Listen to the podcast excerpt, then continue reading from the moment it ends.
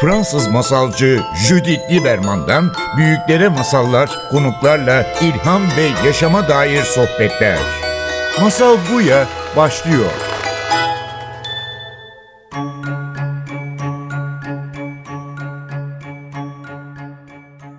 Masal Buya'ya hoş geldiniz. Bugün stüdyoda Hasan Arslan'la birlikteyiz. Hasan hoş geldin. Hoş bulduk canım. Evet Hasan psikologsun ve önümde senin yeni çıkan kitabın, ilk kitabın Doğru. e, var. Bedenle konuşan zihin, içsel iyileşme yöntemleri. Ama belki bizim dinleyicilerimizden bazıları senin podcastından e, tanıyor olabilirler e, hali hazırda. Nasılsın bugün? Çok iyiyim. Ee, Evet. koronaya rağmen iyiyim. Ee, Üzücü haberler var ama hayat Evet. devam ediyor bir şekilde. Evet gerçekten ve, ve öyle kitaplar özellikle bu dönemde lazım oluyor. Yani bugünler bunu konuşuyoruz. Yani içimizi nasıl ferah tutabileceğiz? Zor zamanlar, korktuğumuz olan zamanlarda. Yani şimdi böyle kapağa bakıyorum. Kapakta işte bir tane e, kişi var ve bu kişinin kafasında beyin böyle bir bulut olmuş ve şey düşünüyorum. Yani belki bu dönemde böyle bir huzurlu bir zihin her şeye rağmen mümkün mü? Ee, gök zihin denen bir fikirden çıktı aslında o. Benim sevdiğim bir e, meditasyon öğretmeni vardı onu takip ediyordum. Meditasyonlarından bir tanesi de gök zihin. Yani zihni bir gökyüzü gibi açıyor ve içinde olan biten her şeye rağmen gökyüzü orada duruyor. Hiçbir şey seni etkilemiyor. Ee, benim gördüğüm şu ki ben 12 yıldır bu işi yapıyorum. Psikolog olarak çalışıyorum. Zihnimizle bedenimiz arasındaki bağlantıyı kaybetmiş durumdayız. Yani acıdan hiç hoşlanmıyoruz. Olabildiğince hızlı kapatmak istiyoruz o sinyalleri. Duygusal acıdan zaten hoşlanmıyoruz. Bu yüzden çok fazla işte bağımlılık var şu anda. Alkol, uyuşturucu, telefon bunlardan bir tanesi. Meşguliyet yani. Ee, ve ben de bu kitapla ya da yaptığım pratiklerle, e, workshoplarla bir şekilde tekrar bu dili insanlara öğretmek istiyorum. Bana göre benim gözlemim temel mutsuzluk sebeplerimizden bir tanesi bu. Ve antidepresanlar eğer söylendiği kadar mucizevi işleseydi şu anda çok daha iyi bir yerde olurduk. Onların yeri ayrı ama e, daha fazlasını vaat ediyorlar gibi görünüyor. Evet ve bu e, kitabın arkasında bir tane karikot var ve Evet. insana bu karikot okutup senin sesinle olan rahatlatma, dinlenme, e, iyi hissetme deneyim yaşayabilir. Bunları neden yapalım, nasıl bir şey onu anlatır mısın biraz? Ee, bu karekod fikri aslında benim çok e, tıkandığım bir yerden geldi. Ben kitaplarımı genellikle yurt dışından alıyorum. E, Çünkü Türkiye'ye bazıları çevrilmiyor hiç. Ve okuduğum her kitapta işte adam bir şey anlatıyor örneğin. Bir uygulama, bir meditatif bir şey, hipnotik bir şey. Ama yanında hiçbir şey yok. Yani kitap bitiyor. Sen adamın yaşadıklarıyla kalıyorsun. Diyorsun keşke ben de orada olsaydım de. İşte bana da böyle olsaydı ve kalbim böyle rahatlasaydı.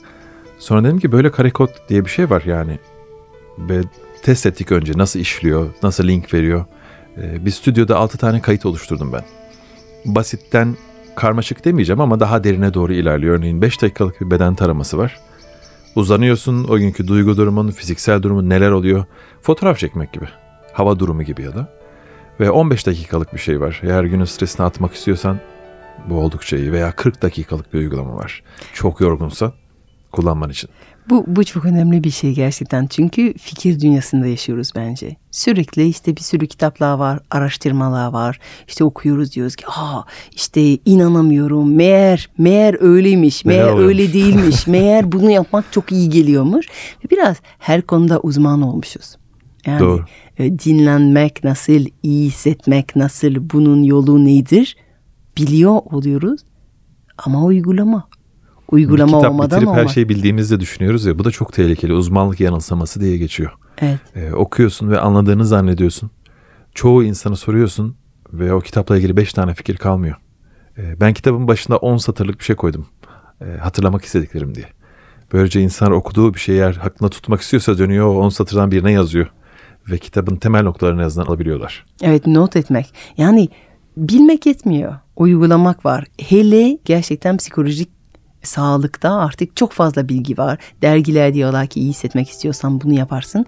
Ama uygulamaya geçmeyen insanlar aslında iyi hissetmeyecek bilmek veya sorunumuz bile ne olduğunu bilmek yetmiyor. Fark etmiyoruz da. Evet. Yani bence farkındalığın ne kadar yüksekse o kadar bilebiliyorsun. Herkesin bildiği şey aynı değil. İkimiz aynı kitabı okuruz. Ama bambaşka bir şey yaratır ikimize de. Peki sence uygulamaya geçince kendimizi iyi hissetmek için çünkü bu kitapta şey koydun işte insanların yapması gerekenleri sence neye ihtiyacımız var günlük hayatta bu beden zihin bağlantı yeniden kurulabilmesi için insanın ne yapması gerekir sence? Bizim iki modumuz var. Bir tanesi stres modu diye geçiyor. Ve şu an plaza çalışanları, 9-5 çalışan insanların hepsi orada çalışıyorlar. Yoğun kahve içiyoruz. Ee, bazı insan çok fazla sigara içiyor. Dikkatimiz sürekli bölünüyor. Yani kanımızda çok fazla stres hormonu geziyor demek bu. Ve bu olduğu zaman da bütün vücut alarmda çalışıyor. Bir türlü rahatlamıyor. Ne zaman rahatlıyor? Akşam eve gidiyor. Ekran karşısında bir şeyler izliyor. Sonra sızıyor. Ona da pek dinlenme diyemiyoruz. Ama vücudumuzun doğal bir dinlenme sistemi var. İşte sen bir masal anlattığında örneğin insan her şeyi bırakıyor, tek bir şeye odaklanıyor. Ondan sonra orada rahatlamaya başlıyorlar. Bu uygulamaların sağladığı damarların genişleyip kalbin rahatlamasına, kalp atışlarını da düşürebiliyor bu arada. E, organların gevşemesini sağlayan bir şey. Böylece uyku sistemimiz yerine geliyor. Birçok insan şimdi farkında olmadan atıştırıyor televizyon karşısında. Niye atıştırdığını da bilmiyor. Aç da değil yani aslında. Duygusal yeme diyoruz. Ve belli ki boyundan aşağısında bir şey oluyor. Ve biz oradaki dili unutmuşuz. Yani bir şey söylüyor vücut. Diyor ki rahatlamak istiyorum. Duygusal ihtiyaçlarım var. Sevmek, sevilmek istiyorum. Dokunmak istiyorum. Konuşmak istiyorum. Ama belli bir yere yönelince hepsi gidiyor. Ve benim bu kitaptaki yapmak istediğim şey de bu. Bazı insanın vaka öyküleri var içinde. Ee, özellikle psikosomatik rahatsızlıklarla ilgili şeyler. Ee, çalıştığım insanın %70'i bu tür rahatsızlıklarla geliyor. %70 çok yüksek bir rakam bence. Evet. Ve şu an tıbbi olarak yapabildiğimiz en iyi şey uyuşturabiliyoruz. Çünkü sebebini bilmiyoruz birçoğunun. Örneğin migrenin veya ülserin veya huzursuz bağırsak sendromunun bir etiket koyabiliyoruz ama içeride ne olup bittiğini anlamıyoruz. Ve orayı birazcık rahatlatıp daha iyi şeylerle doldurmamız lazım. Evet ve şimdi bu daha iyi şeyler tabii ki meditasyon olabilir. İşte bu bizi çok iyi hissettiriyor. Kendimizi uyuşturmak yerinde böyle bir şey. Bir de sence böyle yani sağlıklı bir yaşam yani zihnin zihin bedenin bağlantı yaratılabileceğin bir sağlıklı yaşam sonuçta sen hmm. sen de bir ailenin babasısın. Doğru iki evet, çocuğum var. Evet ve tabii ki ebeveyn olunca hepimiz şey düşünüyoruz yani sağlıklı bir ortam bir zihin bedenin birlikte yaşayabilecek yetişkinler yetiştirmek için senin çocuklarına düşündüğün zaman yani hayat içinde ne olsun istiyorsun? Yani sürekli herhalde... En sağlıklısı bence ne biliyor musun? Kendine değer vermeyi öğrenmek. Şu anda değersizlik inanılmaz bir salgın. Koronadan daha hızlı yayılıyor. Ve hemen herkeste var. Çünkü değer verdiğimiz bir şey öncelikle biz zarar vermeyiz. Yani sigara içiyorsan, alkol bağımlılığın varsa, aşırı yiyorsan belli ki değerle ilgili bir sıkıntımız var. Sorarsan çoğu insan diyor ki yo ben kendimi seviyorum. Sevdiğini söylüyorsun sadece ama içinde başka bir şey yok. Bence bunun iki adımı var. Birincisi eğer kendine değer veriyorsan bunu hissediyorsun. İkincisi bu iyi şeyleri kendine layık göre bir harekete geçiyorsun. Ne yapıyorsun? Evinde belki kendine bir köşe ayırıyorsun. İşten geldikten sonra bir 15-20 dakika orada zaman geçiriyorsun. Ya da bir duşu aceleye getirmiyorsun. Senin için o suyla temas oluyor. Bir 15 dakika zaman geçiriyorsun.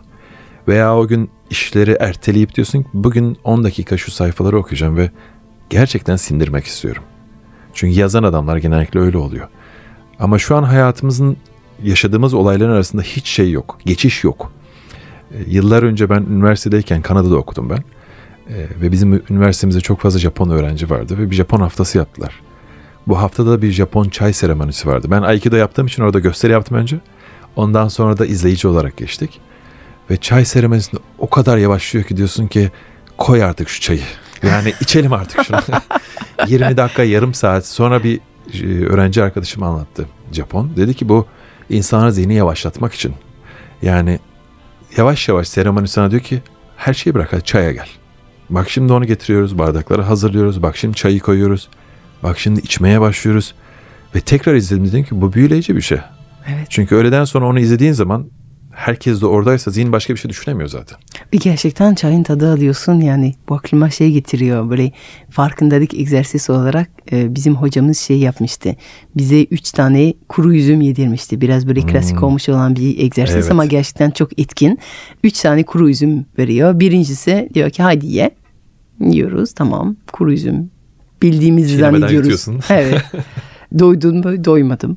Sonra ikincisinde işte yok seyret, yok dokun, yok dinle, yok ışıktan üzümün içinde bak.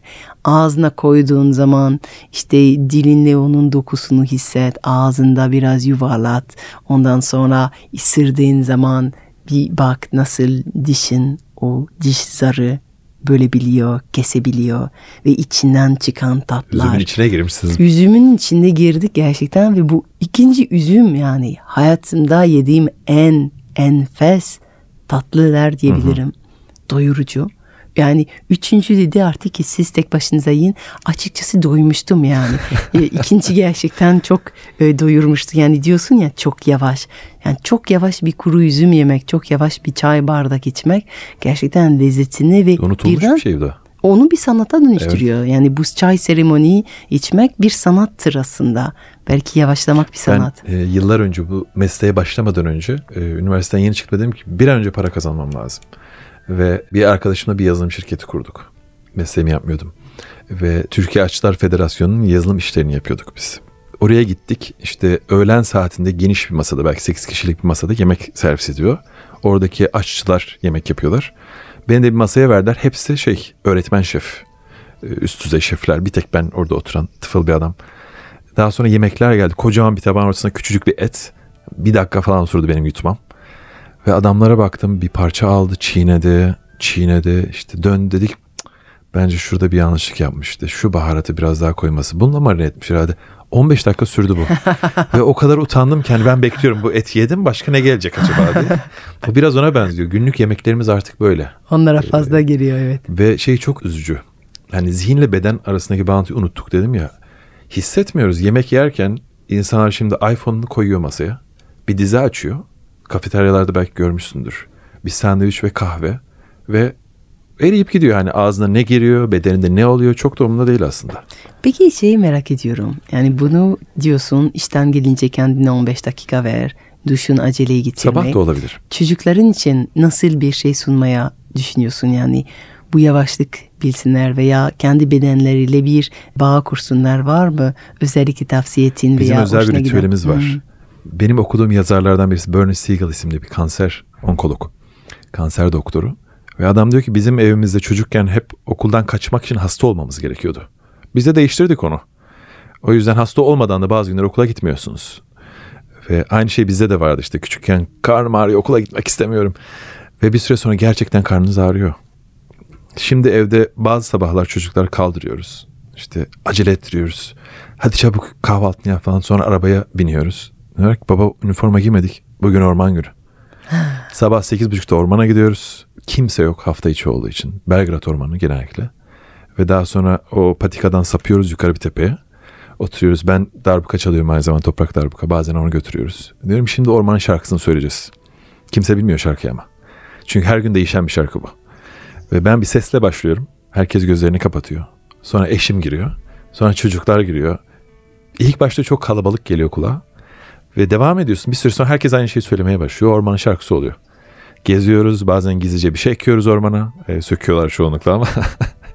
Orada bir yemek yiyoruz. Öğleden sonra geri dönüyoruz. Bizim yapabileceğimiz en iyi şey bu. Gerçekten müthiş bir şey yani. Böyle çok önemli yani birlik yaratmak, yaratıcı olmak. Bir de Yani biraz hasta olmak zorunda şey. da değiller. Evet. Evet değil mi ya? Bu çok önemli bir şey. Ya, çok yani güzel. o çok şeyi görünüyor. Hani aman okulu kaçırmasın. Peki çocuklar ne diyorlar o konuda? Bayılıyorlar çocuklar çok seviyor onu. Yani onlara da o rahatlığı vermek, hafta sonu olmadan da iyi hissedebilmek. Ee, böylece eminim ileride kendi çocuklarına, kendi ailelerinde de yapabilirler. Ya böyle aklıma şey geliyor.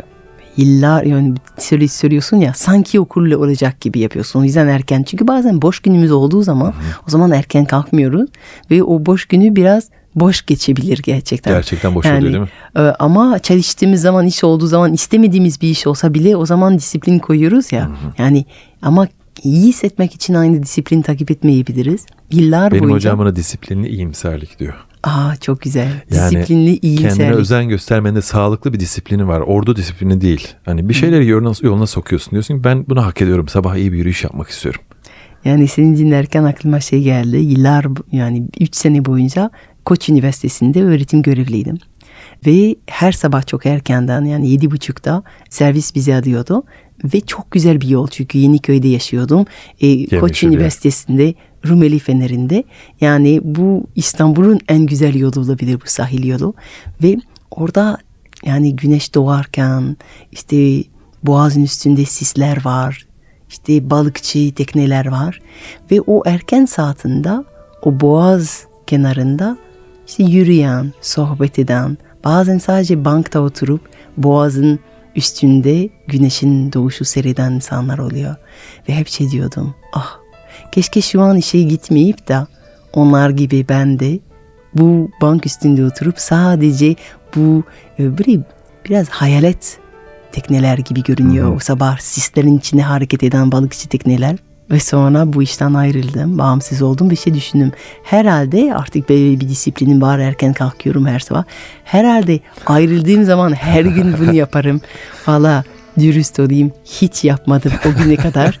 ve şey düşünüyorum şimdi, ya hakikaten yani işe gitmeyeceğin bir günde, acele olmadığı bir güne yine de saat erken koyup yine de o yolu almak ve disiplinli bir şekilde... Bir şey söyleyeyim mi? Yapabileceğin en iyi şey. Yani bazı sabahlar ben normalden daha erken kalkıyorum. Her gün değil bazen öğlene kadar uyuduğum da olur eminim. Hani çok yorulmuşsam eğer. Ama saat atıyorum 7-7.30'da kalkıyorsun. Gidiyorsun ve kahve içerken saate bakıyorum. Saat 8.30-9 oluyor. 10 oluyor diyorum vay canına. Yani daha akşamın 7 olmasın o kadar çok var ki. Evet. Yazabilirim, okuyabilirim, sohbet edebilirim.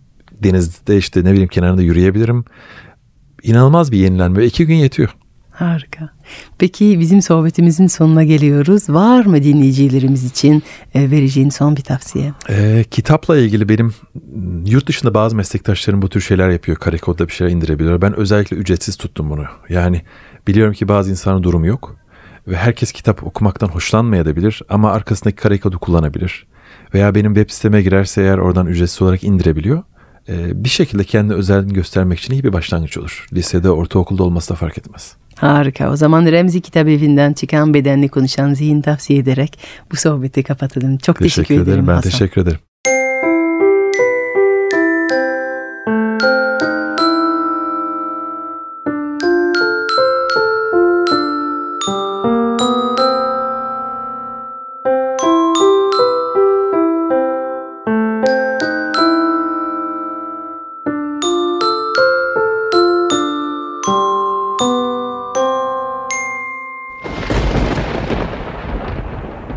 Yağmurlu bir cumartesi gününde bir baba evde üç çocuğuyla tek başına kalmıştı.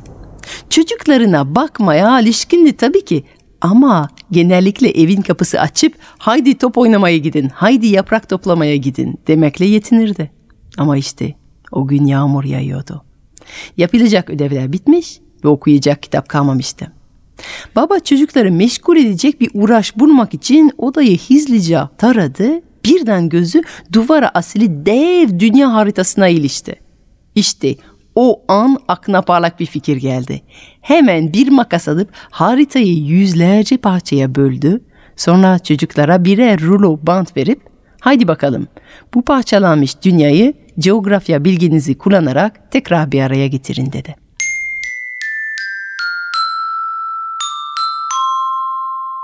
Çocuklar dünyayı yeniden birleştirmek için heyecanla işe koyuldular. Baba da gülümseyerek mutfağa gidip kendine bir kahve koydu. Bu etkinliğin çocukları bütün öğleden sonra meşgul edeceğinden emindi. Fakat yarım saat sonra çocuklar özenle birleştirilmiş harita ile yanına gelince afalandı. Bunu nasıl bu kadar hızlı yaptınız ki diye sordu. Çocuklar birbirlerine bakıp gülüştüler. Baba Dünya haritası olduğu için biz de önce ülkelere bakıp yapmaya çalıştık. Ama çok zorlandık. Sonra haritanın arkasında bir insan resmi olduğunu fark ettik. Parçaları o tarafa bakıp birleştirmek çok daha kolay oldu. E tabii ki kesik insanın parçaları tekrar bir araya getirdikten sonra ters çevirip baktık ki parçalanmış dünyayı da tamir etmiştik dediler.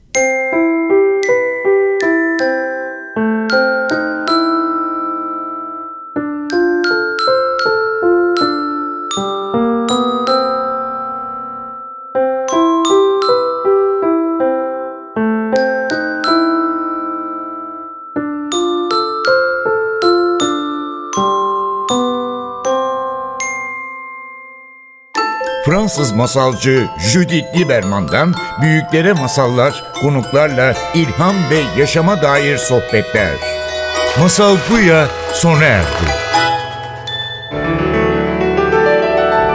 Programın tüm bölümlerini ntvradio.com.tr adresindeki podcast sayfamızdan dinleyebilirsiniz.